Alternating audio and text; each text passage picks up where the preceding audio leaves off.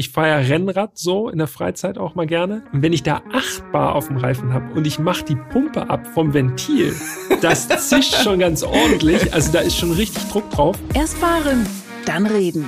Der Autobild-Podcast für alle, die ihr Auto lieben. Die beiden Redakteure Jan und Peter schnappen sich ein Auto, testen es ausgiebig und gehen anschließend ins Detail. Was hat ihnen beim Fahren besonders gut gefallen und was hat sie genervt? Das alles hört ihr in Erst fahren, dann reden und damit ein herzliches Hallo von meiner Seite. Ich bin Jan Götze und Peter Fischer ist auch wieder dabei. Hallo Peter. Hallo Jan, hallo liebe Zuhörerinnen und Zuhörer. Wir haben ein Auto am Wickel, äh, ein Brennstoffzellenauto, Toyota Mirai der zweiten Generation. Korrekt. Äh, alles, was die Ausstattung, das Design, die Historie des Mirai und den Innenraum angeht, das haben wir ja schon in der letzten Folge, äh, beziehungsweise in der, im letzten Teil, in Teil 1, äh, behandelt. Also wer jetzt reinspringt und sagt, wovon reden die beiden denn jetzt genau, äh, einfach nochmal kurz zurückspringen. Teil 1 ist schon live. Und jetzt äh, geht es hauptsächlich ums Fahren, ne?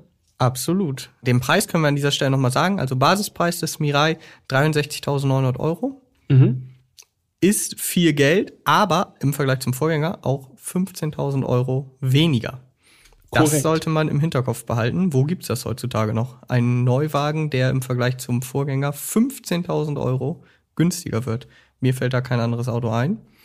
Und äh, damit würde ich sagen, springen wir direkt runter in die Tiefgarage. Da habe ich das Auto in Empfang genommen und nachdem ich quasi den ersten kleinen Schock überwunden hatte, was, was? die schiere Größe angeht, ich muss wirklich so, sagen, ja, als ja. ich da runtergekommen bin und das Auto im Vergleich, also zwischen den anderen Autos geparkt gesehen habe, dachte ich so, krass, das Ding ist wirklich so groß. Wie finde ich damit bloß einen Parkplatz bei ja, mir? Das ist immer das Gleiche ja. in Hamburg. Oh nein, so ein großes Auto, wie finde ich einen Parkplatz? Aber wenn man ein großes SUV bestellt, dann weiß man schon, okay, dann stellt man sich schon quasi drauf ein und denkt sich, ah, das ist schwierig. So. Fahre ich mit der U-Bahn hin. Genau. Aber wenn man jetzt vom Mirai ausgeht, ich habe zwar gedacht, dass das Auto jetzt kein kleines Auto ist, aber so groß ist, hm, mhm. doch äh, bemerkenswert. Mhm. Fahren. Ja, also reingesprungen, letztendlich Startknopf wie jedes normale Auto. Dann hat es einen Joystick, den haben wir auch schon thematisiert im ersten Teil. Der wird nach links bewegt und nach unten und dann ist man letztendlich schon in Drive. Ja. Und das erste, was mir beim reinfahren aufgefallen ist, schon in der Tiefgarage, die Lenkung. Ultra leichtgängig, also wirklich super leichtgängig. Ich kann es kaum vergleichen. Das, was mir noch am ehesten einfällt, ich weiß nicht, ob du das mal gefahren bist, Fiat Panda da gab es so einen Knopf City-Lenkung. Ja, City fürs Einparken. Ne? Genau. Ne? Bis 50 km/h oder bis 60 ja, oder so. Also und dann war das glaube hauptsächlich leicht. zum ja. Einparken. Mhm. Den Knopf gedrückt und dann dachte du, kannst mit einem Finger das komplette Lenkrad so. Ja. Und so hatte ich das Gefühl, ich dachte, wow, das war wirklich sehr, sehr leichtgängig. Das war so das erste, was mir direkt aufgefallen ist. Ja, das ging mir ähnlich. Plus in Kombination mit diesem, das hatte ich ja im Teil 1 schon erwähnt, mit diesem wirklich rutschigen Kunstlederbezug des Lenkrads. Mhm. Eine verrückte Mischung, muss ich sagen. Das stimmt, ja. Also lenken, das war, war schon verrückt. Bevor wir jetzt, finde ich, weitermachen, einmal die Leistungsdaten sollten wir mal sagen, oh, damit ja. man mal überhaupt weiß, okay, worüber sprechen wir ja. jetzt hier. Du hast ja im ersten Teil wunderbar erklärt, wie so eine Brennstoffzelle funktioniert. Jetzt kommen wir nochmal zu den reinen Leistungsdaten. Also wir haben 134 kW oder 182 PS. Und das ist die Leistung des E-Motors, ne? Genau. Also nur nochmal, das hat nichts mit der Brennstoffzelle zu tun. Äh, die soll 330 Zellen haben. Aber der E-Motor, der von der Brennstoffzelle mit Strom versorgt wird, der hat 182 PS. Richtig. Und 300 Newtonmeter maximales Drehmoment. Es ist letztendlich ein Einganggetriebe. Hinterradantrieb hat der Wagen. Er ist nicht ganz leicht. Ist jetzt wahrscheinlich keine Überraschung, nee. nachdem wir hin und wieder drüber viel, gesprochen viel haben. Viel Technik an Bord. Viel Technik und das Auto ist einfach groß. Also 1900 Kilo wiegt der Mirai leer. Mhm. 0 auf 100, 9,2 Sekunden, sagt Toyota. Top Speed 175. Und eigentlich viel entscheidender, die Reichweite. Die Reichweite gibt Toyota an mit bis zu 650 Kilometern. Wow. Viel. Und den Verbrauch gibt Toyota an mit 0,79 bis 0,89 Kilo auf 100 Kilometer. Mhm. So. Jetzt bin ich also eingestiegen, fahre aus der Tiefgarage raus, schau auf das digitale Display und da muss ich sagen, voller Tank, Mhm. Reichweite, die angezeigt war, 370 Kilometer. Ja. 370, das ist eigentlich wie ein halber Tank sollte das sein, ja? ja. Obwohl der Tank randvoll mit Wasserstoff war. Genau, also drei Tanks hat der Mirai, insgesamt ein Fassungsvermögen von 5,6 Kilo. Und jetzt denkt man, ja, 5,6 Kilo ist ja gar Das nicht so viel. wenig. Wieso hat er noch drei Tanks und wieso verbrauchen die so viel Platz? Ja, das liegt daran, dass die super dick sind, ne? Da sind hunderte Bar im Spiel. Also dieser Wasserstoff wird natürlich komprimiert. Man tankt mit 700 Bar diesen Wasserstoff. Also so wird er reingefüllt. Den Tankvorgang, den, über den unterhalten wir uns noch. Die Drücke sind extrem hoch und das bedeutet auch im Umkehrschluss, dass man natürlich dementsprechend dicke Wandungen haben muss bei den Tanks. Sonst geht das nicht gut aus, die ganze Nummer. Und deshalb auch mein, Dein Zitat. mein etwas, mein etwas skeptisches Zitat. Also, äh, wenn man sich das vor Augen führt, dass man da äh, mit drei wirklich äh, Hochdrucktanks durch die Gegend fährt, also bei mir ist das ein mulmiges Gefühl, das hält alles, das ist natürlich auch alles geprüft, das ist auch Crash geprüft, klar. Der hat aber- übrigens auch fünf Sterne bekommen von NCAP. Genau. Mirai. Also das Auto ist sicher. Trotzdem ist es dann doch noch mal ein bisschen was anderes, als wenn man da jetzt das Benzin irgendwie im Tank gluckern hört und denkt, ja, okay. Äh, Echt? im- Hattest du das? So ein leicht mulmiges Gefühl? Weil ich konnte das zum Beispiel komplett ausblenden. Ja? Ja, also ich, für mich war das wirklich wie ein ganz normales Auto. Ich habe da Also- überhaupt nicht drüber nachgedacht. Also wenn ich nicht dran gedacht habe, war das auch wie ein ganz normales Auto, allerdings so kurz vor und kurz nach dem Tankvorgang. Das war so der Moment, wo ich gedacht habe, ah ja, richtig, 700 Bar. Also wenn ich, es, es gibt ja hier in Hamburg äh, in der Innenstadt eine Wasserstofftankstelle, wo auch die, äh, die Busse von der Stadt auftanken. Und da steht an der Säule 700 Bar. Und wenn ich da vorfahre, also ich weiß ja nicht, wie euch das geht, ne? Aber also ich, ich fahre ja Rennrad so in der Freizeit auch mal gerne. Und wenn ich da acht Bar auf dem Reifen habe und ich mache die Pumpe ab vom Ventil, das zischt schon ganz ordentlich. Also da ist schon richtig Druck drauf. Und wenn ich mir dann vorstelle, okay, das jetzt mal äh, 90? mal 90 nochmal. Mein lieber Mann, also da will man nicht mit dem Finger dazwischen kommen. Mhm. Ja, das stimmt. Ja, gut, beim Tanken, dann lass uns doch jetzt einfach schon mal kurz übers Tanken sprechen. Wenn wir das jetzt hier schon Okay. gerade thematisieren. Ja. Beim Tanken, ja, da gebe ich dir recht, da war es wirklich so, ich muss auch dazu sagen, ich habe zum allerersten Mal ein Wasserstoffauto betankt, denn äh, den Nexo, den wir in Folge 4 behandelt haben, Den habe nur ich mich getraut zu betanken. ja, ich musste einfach nicht tanken. ich bin nicht so viel damit gefahren, dass jetzt der Tank leer wäre. Ähm, und bei Mirai haben wir zusammen getankt und sind dann also in die Hafen City gefahren. Letztendlich, ja, es ist gerade beim ersten Mal so ein bisschen mulmig, aber mir kam das so vor, als würde man halt Autogas tanken. Ja, also Ja. es ist halt ähnlich. Ja, was die Dauer angeht, gut, unser Tank oder unsere Tanks waren nicht komplett leer. Aber so zwei, drei Minuten dauert das vielleicht jetzt bei unserem, in unserem Fall. Und ich glaube, wenn der Mirai komplett leer wäre, dauert es maximal fünf Minuten zu tanken. Ja, man merkt halt in dem Moment, wo man den Rüssel da abnimmt, da ist halt dieses ganze, dieser ganze Rüssel ist halt auch sehr dick, ne? Wir wollen nicht übertreiben. Also es ist nicht, äh, es ist jetzt nicht so, dass man da bibbernd daneben steht äh, während des Tankvorgangs, aber man merkt alleine von den Abmessungen, dieser Schlauch, dieser Stutzen, das ist eben Hochdruckstutzen, äh, den man da auf so einen kleinen Pinökel äh, im Mirai steckt. Und wenn man dann auf den Knopf drückt, also es ist ein, man hat dann nicht irgendwie wie an einer, äh, an einer Zapfsäule. an einer Zapfsäule, danke, an einer, hat man dann nicht so einen Hebel, wo man das sozusagen am Zapfhahn selber auslöst, sondern man steckt diesen Stutzen da drauf. Da kann man auch eigentlich wirklich nichts verkehrt machen. Nee. Das klickt man da so rauf mit so einem äh, äh, mit so einem Bajonettverschluss quasi und dann drückt man an der Zapfsäule selbst, drückt man einen Knopf, Start und dann merkt man aber, dass dieser ganze Schlauch, da geht halt einmal so ein Zucken durch, 700 Bar halt. Ja, also wenn man das jetzt jeden Tag macht oder einmal die Woche und sich daran gewöhnt, klar, dann ist das wirklich easy. Also dann ist es im Grunde wie ein Benzin oder ein Dieseltank füllen. Ja, ja nichts mehr dabei. Aber wenn man das das erste Mal macht und auch lange nicht mehr gemacht hat, dann erinnert man sich auf jeden Fall noch ein bisschen daran. Ja, das stimmt. An dieser Stelle finde ich, ist es auch gut, dass wir nochmal über die Kosten sprechen, mhm. denn äh, es wird ja nach Kilo abgerechnet. Genau. 9,50 Euro zu dem Zeitpunkt, aber wir haben jetzt auch nochmal gerade geschaut, aktuell zum Zeitpunkt der Aufnahme hat sich der Preis nicht verändert. 9,50 Euro das Kilo Wasserstoff. Ja. So, das würde bedeuten, bei einer, bei einem Volumen von 5,6 Litern äh, Kilo, wenn das, wenn das komplett leer wäre, alle drei Tanks, würde das ungefähr 53,20 Euro kosten, voll zu tanken. So, in der Regel, gerade beim Wasserstoffauto, fährt man wahrscheinlich nicht bis ganz runter, allein schon, weil es eben nicht so viele Wasserstofftankstellen gibt.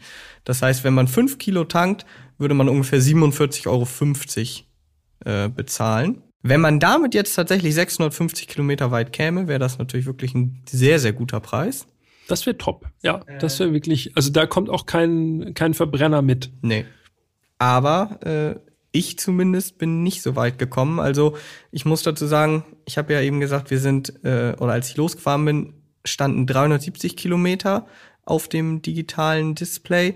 Das ist dann noch ein bisschen hochgeklettert. Äh, vielleicht ist einfach, lag das auch an der Temperatur oder an der Überführung zuvor, viel Autobahn. Ich bin dann ein bisschen durch die Stadt gefahren. Es ist dann auf gut 400, so 410 war das Maximum, was ich an Reichweite hatte, hochgeklettert. Allerdings noch immer sehr, sehr, sehr weit von 650 entfernt. Mhm. Ja, so habe ich das auch feststellen können. Also ich habe gerade noch mal nachgeschaut. Bei mir bei sieben Grad Außentemperatur, falls das ins Gewicht fallen sollte, waren es maximal 385 Kilometer, die mir angezeigt wurden. Und da war die Tankanzeige auf Maximum noch. Ja, ja. Allerdings, das war wieder sehr beruhigend, finde ich, dass das Verhältnis von gefahrenen Kilometern zur schwindenden Reichweite sehr genau war. Einfacher ausgedrückt, wenn ich 100 Kilometer gefahren bin, sind auch ungefähr 100 Kilometer von der Reichweite weggegangen. Ja. Und das äh, kennen ja vor allen Dingen wahrscheinlich die ein oder anderen Elektrofahrer und Fahrerinnen, ist mhm. nicht immer so gegeben, je nachdem, wie schwer der Gasfuß ist. Ja, oder die Außentemperatur oder wie viele Verbraucher man anhat. So, das war oder einfach Pech. das war tatsächlich beim Mirai sehr gut, so dass man wirklich sagen konnte, okay, wenn man also 400 Kilometer Reichweite da hat, kommt man in der Regel auch wirklich diese 400 Kilometer weit. Ja, verlässliche Größe, aber immer noch, das haben wir damals beim Nexo schon gesagt und das müssen wir auch dieses Mal wieder sagen, hier so um Hamburg, in Hamburg kein Problem. Hier gibt es ein paar Wasserstofftankstellen. Mhm. Aber wenn ich jetzt gerade mal so nach Norden rausfahre, da wird's echt super dünn. Bin jetzt nicht so weit gefahren. Ja, das geht mir auch Schnell so. Schnell wieder zurück nach Hamburg. Das ist eigentlich schade, ne? Weil das ja. Fahren mit diesem Brennstoffzellenauto äh, ist super angenehm. Also komfortabel, leise. Und wenn man eine realistische Reichweite von 400 Kilometern hat, braucht man eigentlich keine Reichweitenangst zu haben. Also so geht mir das zumindest. Das Problem ist halt einfach die schlechte Infrastruktur. Ich habe mal nachgeschaut, also in ganz Deutschland gibt es aktuell nicht mal ganz 100 Wasserstofftankstellen. Das klingt schon wenig. Es wird aber verdeutlicht, wenn man überlegt, wie viele normale Tankstellen es gibt. Da sind es in Deutschland aktuell über 14.000. So. Und dann tritt genau dieser Fall ein, den du gerade beschrieben hast. Man überlegt sich also ganz genau, wohin fahre ich denn jetzt und kann ich da überhaupt tanken? Und das ist eigentlich schade. Erst recht, wenn man bedenkt, man wird ja wahrscheinlich nie, oder ich würde das nicht machen, äh, die Reichweite bis aufs Minimum runterfahren, weil wenn dann die Wasserstofftankstelle nicht funktioniert, aus irgendeinem Grund, dann bist du komplett gepeitscht, weil wahrscheinlich die nächste nicht fünf Kilometer entfernt ist, wie bei einer normalen Tankstelle, sondern im schlechtesten Fall wahrscheinlich 100 Kilometer.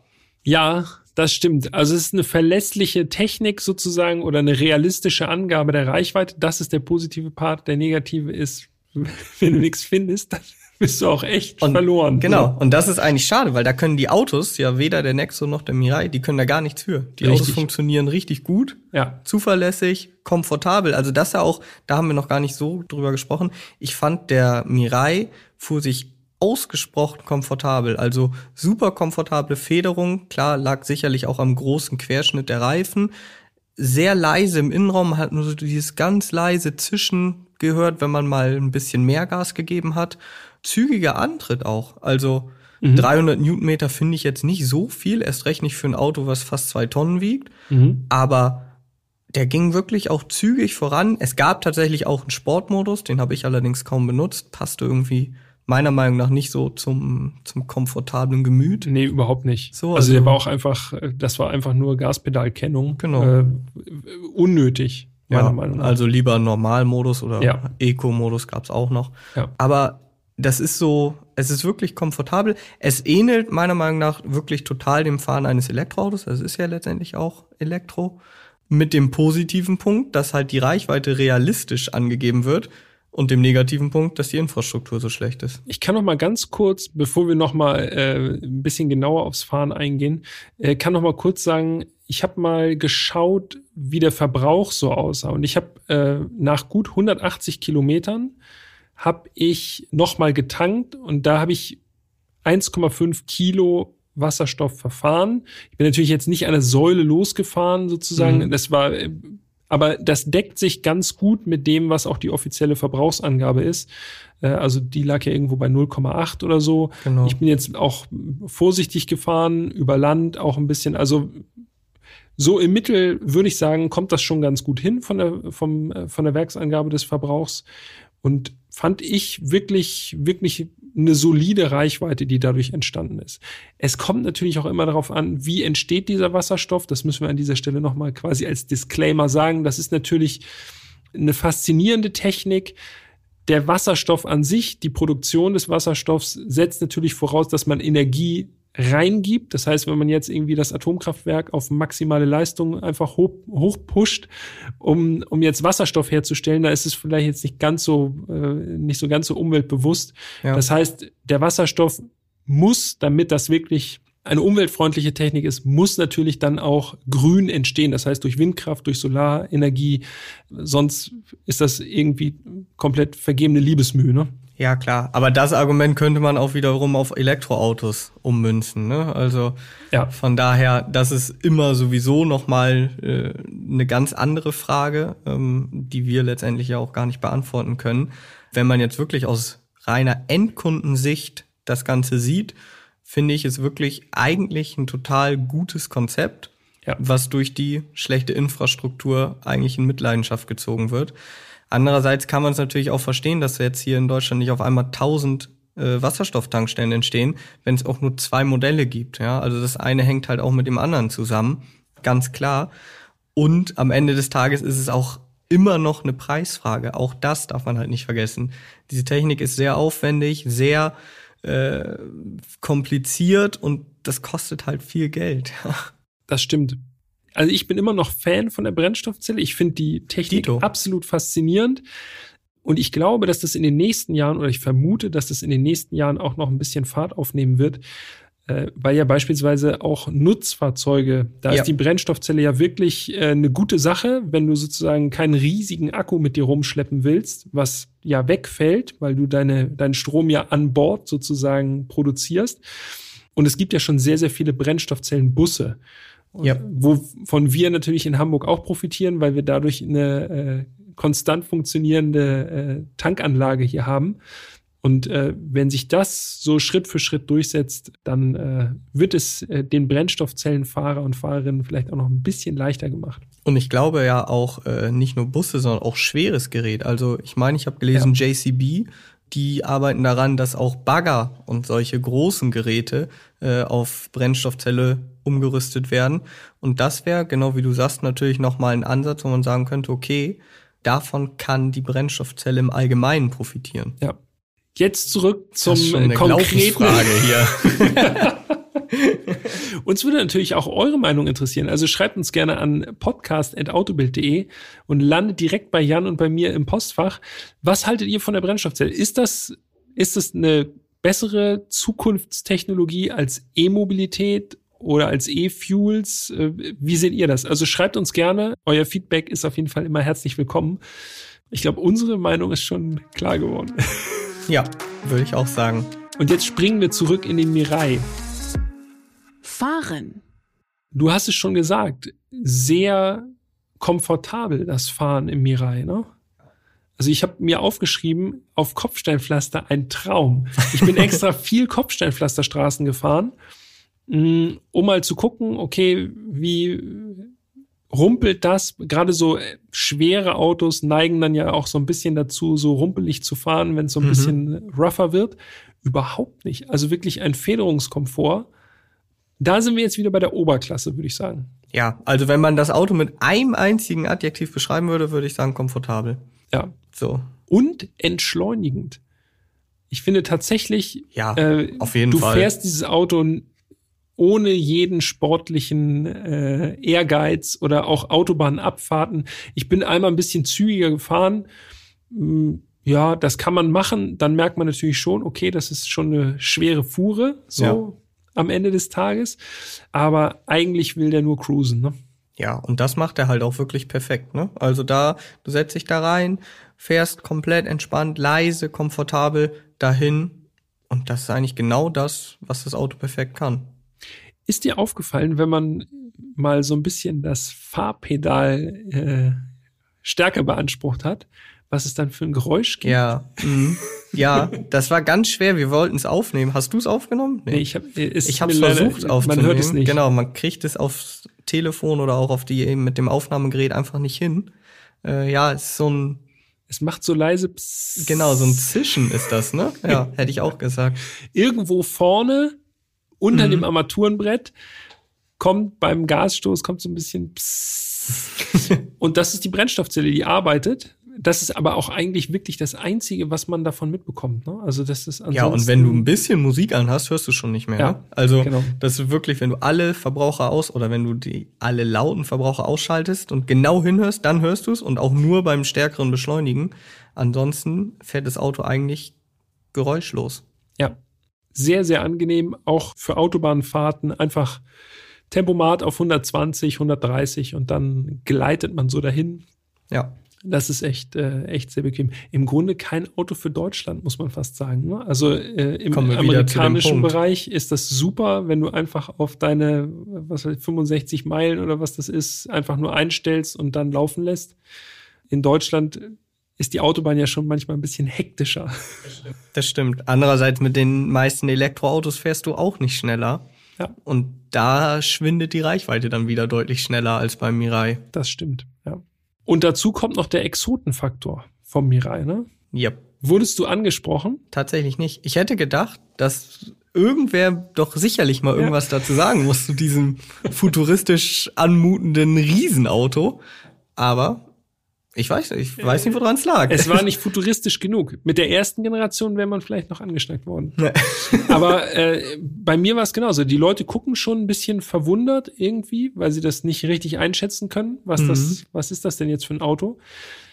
Aber ich werte das eigentlich als positives Signal, um ehrlich zu sein, weil das eben auch zeigt, dass es als ganz normales Auto wahrgenommen wird. Wir hatten es ja beim Corsa E auch, ne? Ja, genau. Das ist eigentlich der große Vorteil. Äh, du gehst jetzt, fährst jetzt nicht durch die Gegend äh, und hast so ein, äh, hast so das Image von, hier kommt jetzt ein Auto aus der Zukunft zu euch geflogen, sondern es ist einfach das, was es ist, ist ein Auto, ne? Und es genau. bewegt sich genauso wie jedes andere Auto auch. Ich glaube allerdings, wenn man mit einem Preisschild in der Scheibe rumfahren würde, dass einen dann viele Leute ansprechen würden. Weil ja, es ist, glaube ich, einfach so, allgemein wird es als Auto wahrgenommen.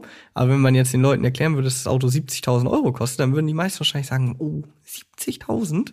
Also ich glaube, das äh, hängt halt damit mhm. zusammen, dass der Preis immer noch hoch ist. Ne? Also dann würden es viele Leute wahrscheinlich anders wahrnehmen. Ja, vermutlich ja. Und dann fängt das Gerechne wieder an, was mhm. man für dieses Geld denn an konventionellen Autos haben genau. könnte. Ja, bleibt natürlich nicht aus. Klar, am Ende ist es auch immer eine wirtschaftliche Entscheidung. Aber im Vergleich zum Nexo, das können wir an dieser Stelle auch nochmal sagen, ist der Mirai immer noch deutlich günstiger jetzt. Ne? Also ja. der Nexo kostet in der Basis 77.290 Euro und äh, der Mirai 63.900. Also sind wir fast 14.000 Euro unter dem Preis des Nexo. Ja. Und das ist ja eigentlich das, wenn man es jetzt mit einem herkömmlichen Verbrenner vergleicht, ist es tatsächlich einfach ein Apfel- und Birnenvergleich, ja.